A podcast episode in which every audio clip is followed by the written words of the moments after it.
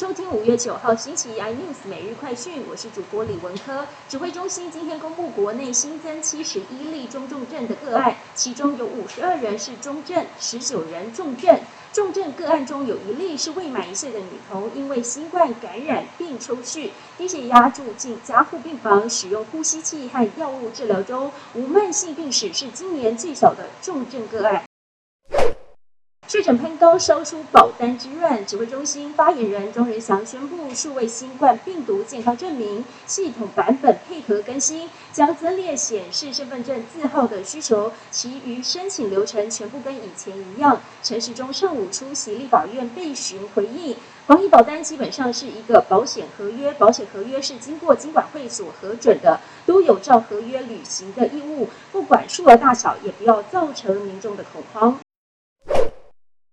根据日媒报道，联合国儿童基金会统计，中国制 COVID-19 疫苗上个月的出口总量是六百七十八万剂，相当于去年九月的两亿两千五百零八万剂，暴跌百分之九十七。可能是因为预防变种病毒株 Omicron 的效力差。另外，中国科兴生物公司因为生产新冠病毒疫苗大举获利，旗下的北京科兴中维公司去年的税后净利润高达。三千六百七十五亿元，但是日前却被爆出恶意裁员以及扣押了大约三百六十亿元的年终奖金没有发放。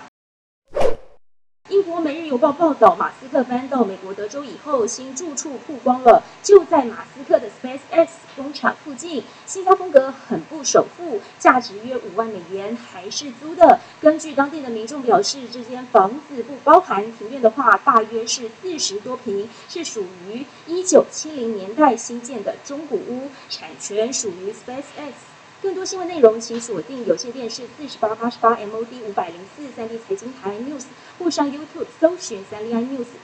感谢台湾最大 Podcast 公司声浪技术支持，您也可以在 Google、Apple、Spotify、KKBox 收听最新 iNews 每日快讯。